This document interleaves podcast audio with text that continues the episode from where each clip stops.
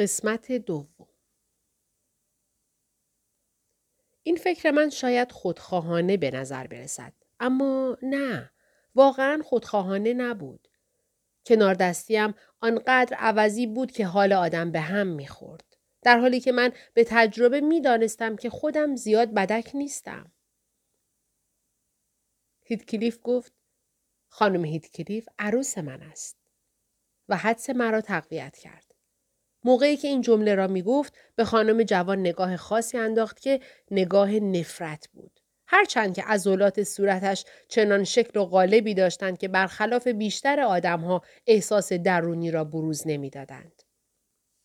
گفتم آهان بله حالا متوجه شدم. و رو کردم به بغل لستیم و گفتم پس شمایید صاحب خوشبخت این پریزاد مهربان.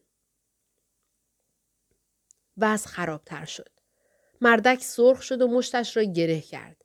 از زواهر برمی آمد که انگار می‌خواهد مرا بزند. اما زود خودش را جمع و جور کرد و با ناسزایی که زیر لب نسارم کرد خشم خود را خورد. البته حواسم بود که وانمود کنم ناسزا را نشنیدم. میزبانم گفت همش در حد زدن بد می آورید آقا. هیچ کدام از ما متاسفانه صاحب این پریزادی که می‌گویید نیستیم. شوهر ایشان مرده. گفتم عروس من است. پس قاعدتا با پسرم ازدواج کرده بود. و این مرد جوان؟ پسر من نیست. مطمئن باشید. هیتکلیف باز لبخند زد. انگار جسارت بود که کسی او را پدر این خرس گنده بداند. مرد جوان قرولند کنان گفت من اسمم هیرتون ارنشاست. و به شما توصیه می کنم به این اسم احترام بگذارید. گفتم من بی احترامی نکردم. و توی دلم به غروری که موقع معرفی کردن خودش نشان داده بود خندیدم. آنقدر به من زل زد که دیدم بهتر است دیگر به او نگاه نکنم چون می ترسیدم که ناگهان وسوسه بشوم و بخوابانم زیر گوشش یا بزنم زیر خنده. کم کم حس کردم که در آن جمع مطبوع خانوادگی واقعا وصله ناجورم. حال و هوای بد اطرافم روی من هم اثر گذاشت و حتی بر راحتی و گرمای دوروبرم چربید. تصمیم گرفتم حواسم را بیشتر جمع کنم تا مبادا زیر آن سقف اشتباه سومم را مرتکب بشوم. غذا خوردن ما به پایان رسید بدون اینکه کسی کلمه خوشو کرده باشد. رفتم طرف پنجره ای تا ببینم اوضاع هوا چطور است. منظره اسفناکی بود. هوا زود تاریک شده بود و در قوقای باد و برف شدید نمی‌شد حتی تپه ها و آسمان را از هم تشخیص داد. بی اختیار گفتم فکر نمی کنم بدون راهنما بتوانم بروم خانه. راه ها همه پر از برف شدند. تازه اگر برفی هم نبود یک قدم جلوتر از خودم را هم نمی دیدم. هیتکلیف گفت هیرتون آن ده دوازده تا گوسفند را ببر زیر سقف اگر تمام شب بمانند بیرون زیر برفها دفن می‌شوند یک تخته هم بگذار جلوی راه گوسفندها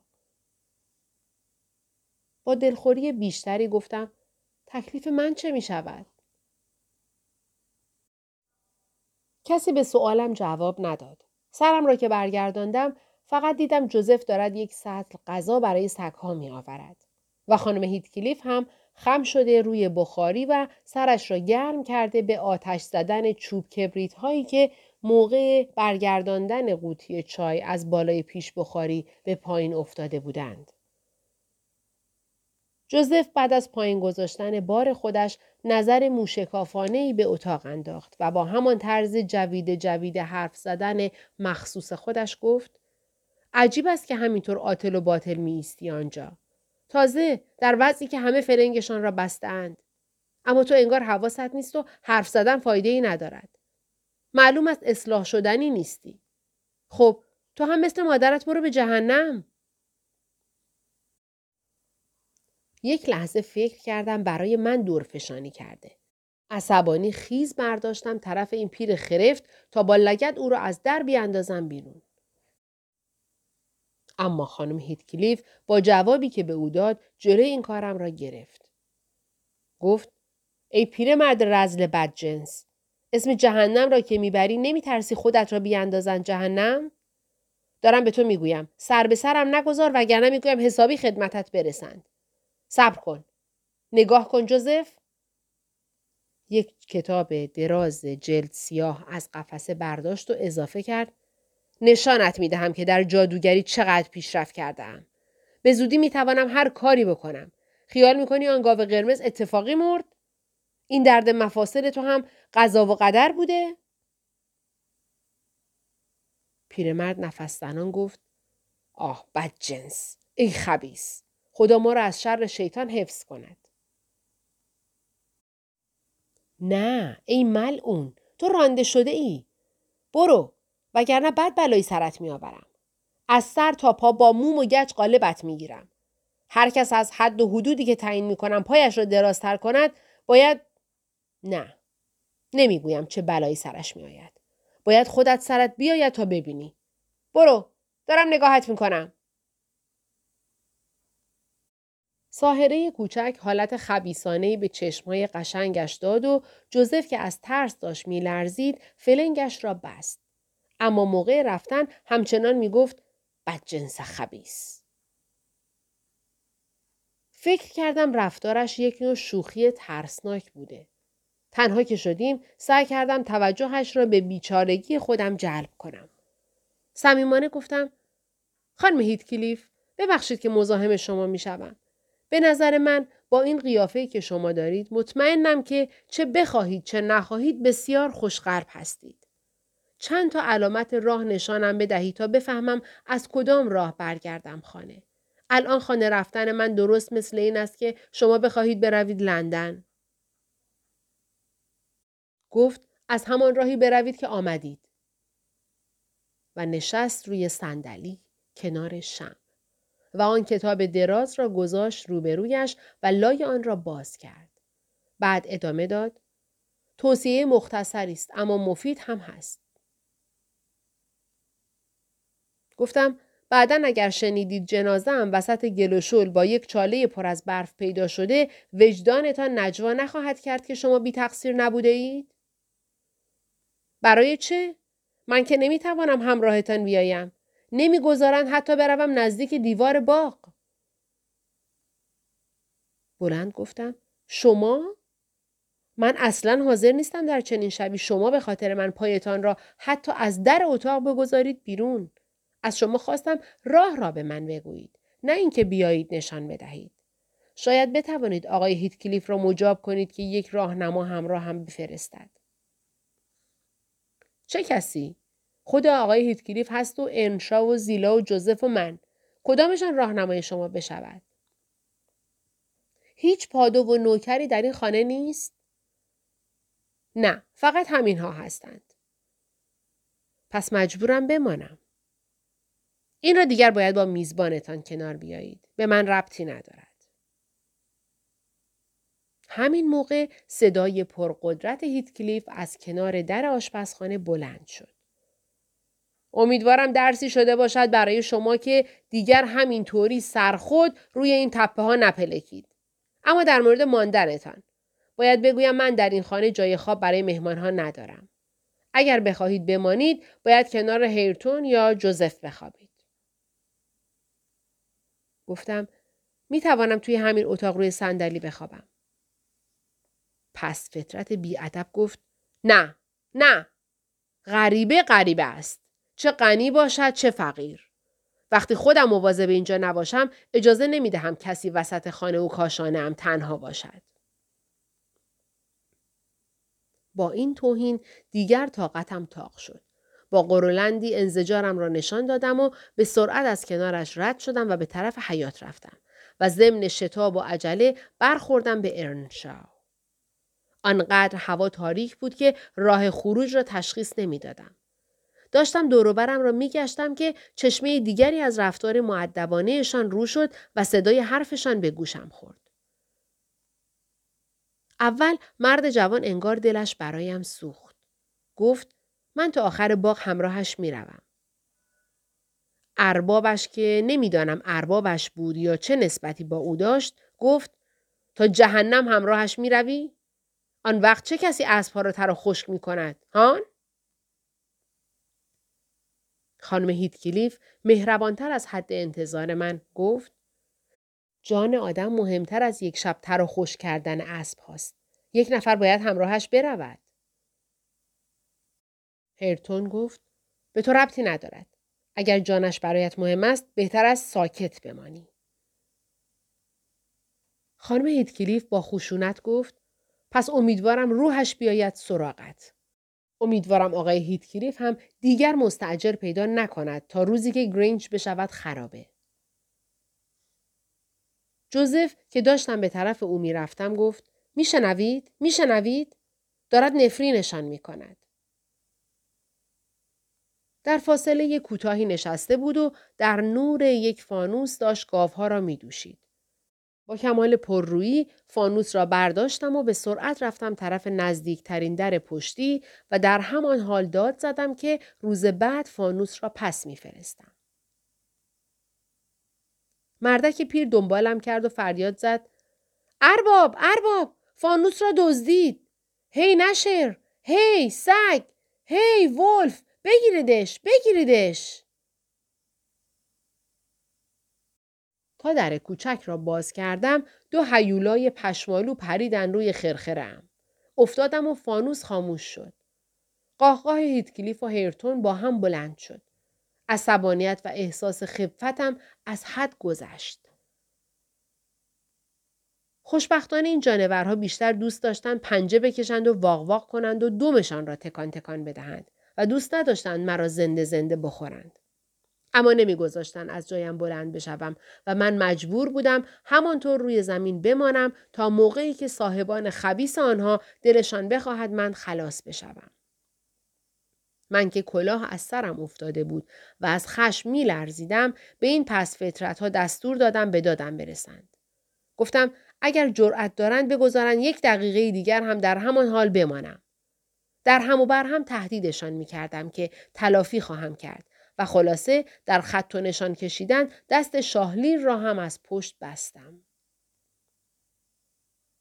از فرط تقلا از دماغم خون راه افتاده بود اما هیتکلیف همچنان داشت میخندید و من هم داشتم بد و بیراه می‌گفتم اگر آدمی عاقلتر از من و دل رحمتر از صاحب خانم سر و پیدا نمی‌شد معلوم نبود اوضاع به کجا ختم می‌شد این آدم کسی نبود جز زیلا همان کدبانوی خوشبونیه که آمده بود ببیند این قیل و ها از چیست. خیال می‌کرد یکی از آنها دست به رویم بلند کرده. اما چون جرأت نداشت به اربابش بتوپد آتش خشم و داد و فریادش را بارید بر سر مردک جوان. داد کشید. چشمم روشن. آقای ارنشا. نمی‌دانم بعدا چه کار خواهید کرد. آیا قرار است دم در خانهمان آدم بکشیم؟ انگار اینجا دیگر به درد من نمی‌خورد. نگاه کنید به این تفلی. نفسش دارد بند میآید ساکت ساکت نباید همینطور کلکل بخندید بیایید من درستش می‌کنم حالا یک لحظه تکان نخورید با گفتن این کلمات ناگهان یک لیوان آب سرد پاشید به صورتم که سرازیر شد توی یقم. بعد هم مرا کشید توی آشپزخانه. آقای هیتکلیف هم پشت سر ما آمد. آثار خنده و نیشوا کردن موقتیش به سرعت از قیافش پاک شد و باز جایش را به همان حالت اخموی همیشگی داد. حالم خیلی بد بود. گیج و منگ بودم. چاره ای نبود جز اینکه شب را زیر سقف خانه او سر کنم. به زیلا گفت یه گیلاس برندی به من بدهد و بعد خودش رفت به همان اتاق بزرگ. زیلا که به خاطر بدبیاری هم برایم دلسوزی می کرد دستور اربابش را اجرا کرد و کمی حالم بهتر شد. بعد هم مرا به طرف جای خواب راهنمایی کرد. فصل سه از پله ها که بالا می رفتیم به من گفت جلوی نور شم را بگیرم و سر و صدا هم نکنم چون اربابش درباره این اتاقی که وارد آن می شدیم تصورات عجیب و غریبی داشت و هیچ خوشش نمی آمد. کسی سر و کلش آنجا پیدا بشود. پرسیدم چرا؟ گفت نمی‌داند. چون یکی دو سال بیشتر نیست که به اینجا آمده و آنقدر چیزهای عجیب و غریب هست که دیگر جای کنجکاوی برایش باقی نگذاشته. من هم آنقدر گیج و منگ بودم که دل و دماغ نداشتم کنجکاوی کنم. در را بستم و نگاهی به دور برم انداختم تا ببینم تخت خواب کجاست. کل اسباب و اساسی که به چشم می‌خورد یک صندلی بود و یک گنجه جارختی و یک صندوق بزرگ چوب بلوطی که در قسمت بالایش قابهایی کنده بودند شبیه پنجره کالسکه. به طرف این صندوق بزرگ رفتم و به داخلش نگاه کردم و متوجه شدم که نوعی تخت خواب مخصوص و قدیمی است. آن را طوری ساخته بودند که لازم نمی‌شد تک تک افراد خانواده اتاق جداگانه داشته باشند. عملا مثل صندوق خانه کوچکی بود. تاقچه پنجره که اگر تا می‌شد پنجره را میبست کار میز را می‌کرد. دو لنگه در تونوکه ای را باز کردم و با شم رفتم تو. بعد هر دو لنگه را بستم و خیالم راحت شد که دیگر از شر هیتکلیف و هر کس دیگری در امانم. گوشه تاقچه تاشو که شمعم را روی آن گذاشته بودم چند کتاب کپک زده روی هم چیده شده بودند. روی این تاقچه میز مانند نوشته هایی روی رنگ چوب خراشیده شده بود. این نوشته ها چیزی نبودند جز یک اسم که با انواع حروف چه بزرگ و چه کوچک تکرار شده بودند. کاترین ارنشا که در بعضی قسمت ها تبدیل می شد به کاترین هیتکلیف و بعد هم به کاترین لینتون. شلوول سرم را تکیه دادم به قاب پنجره و بارها هجی کردم کاترین ارنشا. هیتکلیف. لینتون. تا کم کم پلک هایم بسته شد. اما پنج دقیقه نگذشت که نور تند حروف سفید رنگی از دل تاریکی برخاست. سفید و نورانی مثل اشباه و هوا پر شد از تعداد زیادی کاترین. چشمم را باز کردم تا این اسم مزاحم را پس برانم.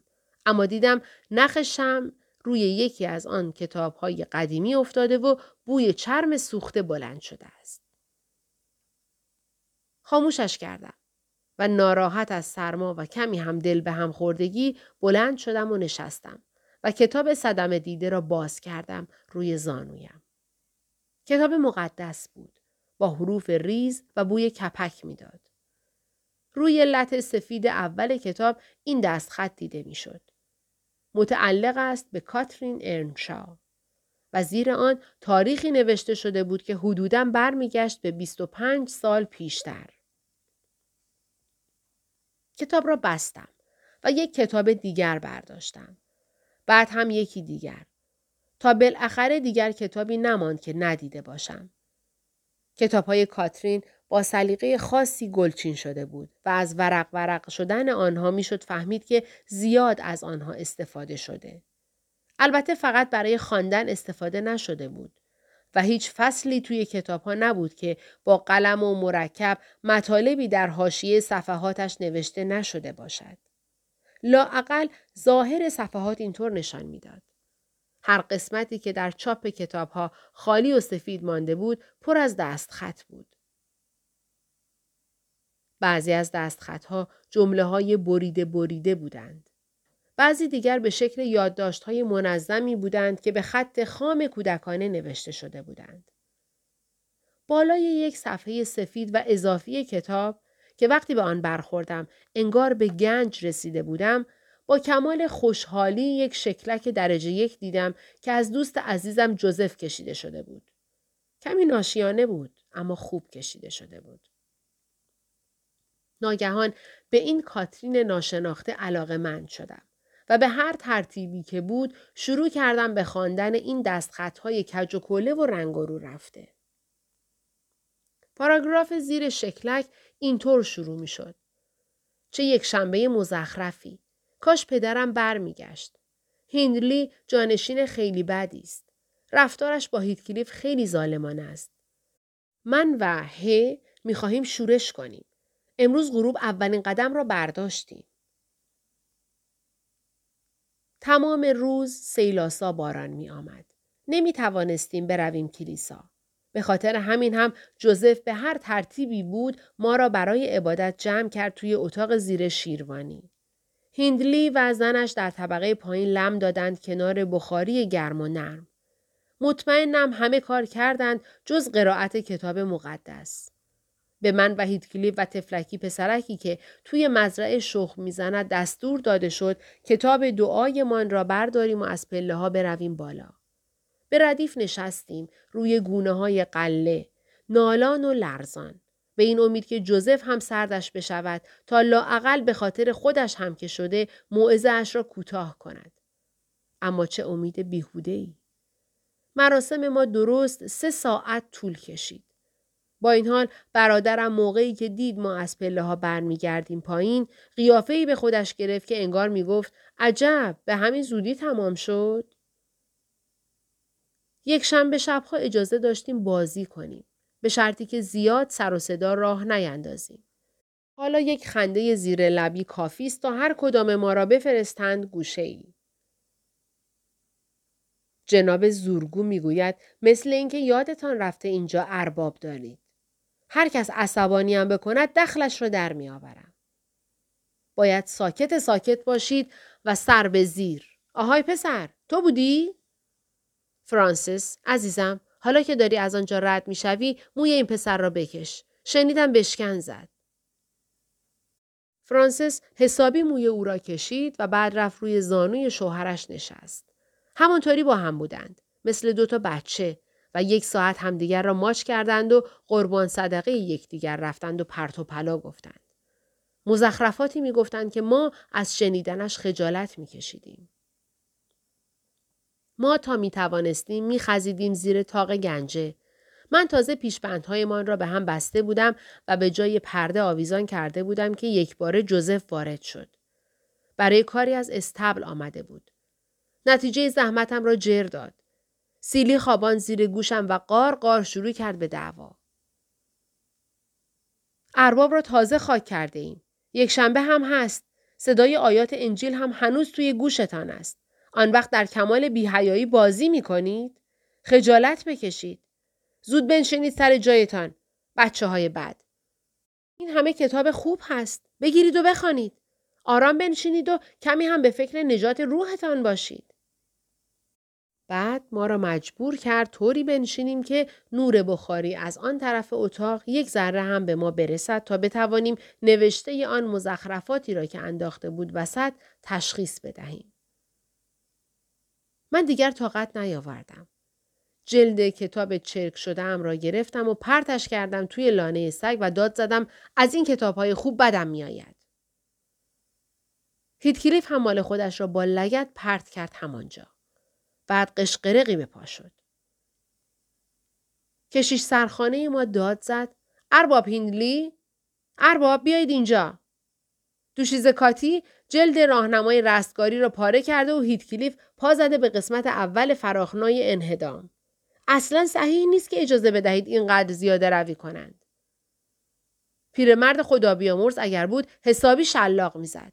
اما به رحمت خدا رفته. هندلی تند از جای گرم و نرمش پا شد. گلوی یکی از ما و شانه یکی دیگر از ما را گرفت و هر دوی ما را انداخت توی پستوی آشپزخانه تا در آنجا به قول جوزف ابلیس پیر زنده زنده بیاید سراغ ما. به این ترتیب هر دوی ما با همین خیال رفتیم یک گوشه قایم شدیم و منتظر ماندیم جناب ابلیس ظاهر بشود. دست کردم طرف این کتاب. یک جادواتی هم از روی رف برداشتم و کمی هم لای در را باز کردم تا نور بیاید. و حدود 20 دقیقه وقتم را به نوشتن گذراندم. اما هیتکلیف حوصلهاش سر رفت و گفت بالاپوش زن شیردوش را برداریم و در پناه آن برویم توی بوتهزار. پیشنهاد خوبی بود. پیرمرد بد اخلاق می آمد می‌دید ما نیستیم و خیال می‌کرد پیشگویش درست عذاب درآمده. تازه توی باران که سردتر و خیستر از اینجا نبود. به نظرم کاترین نقشهش را اجرا کرده بود. چون موضوع جمله بعدیش چیز دیگری بود. سوزناک نوشته بود هیچ فکر نمی کردم هیدلی اینطور اشکم را در بیاورد. سرم درد می کند و اصلا نمی توانم سرم را روی بالش نگه دارم. با این حال دارم می نویسم. تفلی هیتکلیف هندلی به او می‌گوید ولگرد. اجازه نمی دهد پیش ما بنشیند و باز هم با ما غذا بخورد. می‌گوید من و هیتکلیف نباید با هم بازی کنیم. تهدید کرده که اگر از دستورهایش سرپیچی کنیم ما را از خانه بیرون می کند. داشت پدرمان را سرزنش می کرد. به چه جرأتی؟ و می گفت هیتکلیف را لوس بار آورده. قسم می خورد هیتکلیف را حسابی بنشان از سر جایش. روی این صفحه تاریک داشت چرتم می برد. از دستخط چشمم را گرداندم به حروف چاپی. عنوان تزئین شده دیدم با حروف قرمز. هفتاد و هفت مرتبه و مرتبه هفتاد و یکم موعظه عالی جناب جیبز برندرم در کلیسای گیمردنساف. نیمه خواب و نیمه بیدار داشتم به مغزم فشار می آوردم تا حدس بزنم موضوع صحبت جیبز براندرم چه بوده که شل شدم روی تخت و خوابم برد. چای بد و حال بد چه تاثیر بدی روی من گذاشته بود. وگرنه دلیل نداشت شب را آنقدر وحشتناک سپری کنم. از روزی که به این عالم عذاب پا گذاشتم هیچ شبی را به یاد ندارم که با این شب وحشتناک ذره قابل مقایسه باشد. قبل از آنکه زمان و مکان را کاملا فراموش کنم خواب دیدم. فکر کردم صبح شده و دارم می‌روم خانه خودم و جوزف هم برای راهنمایی کردن همراه هم آمده. برف سنگینی راه را پوشانده بود. داشتیم با هر جان کندنی بود پیش می رفتیم.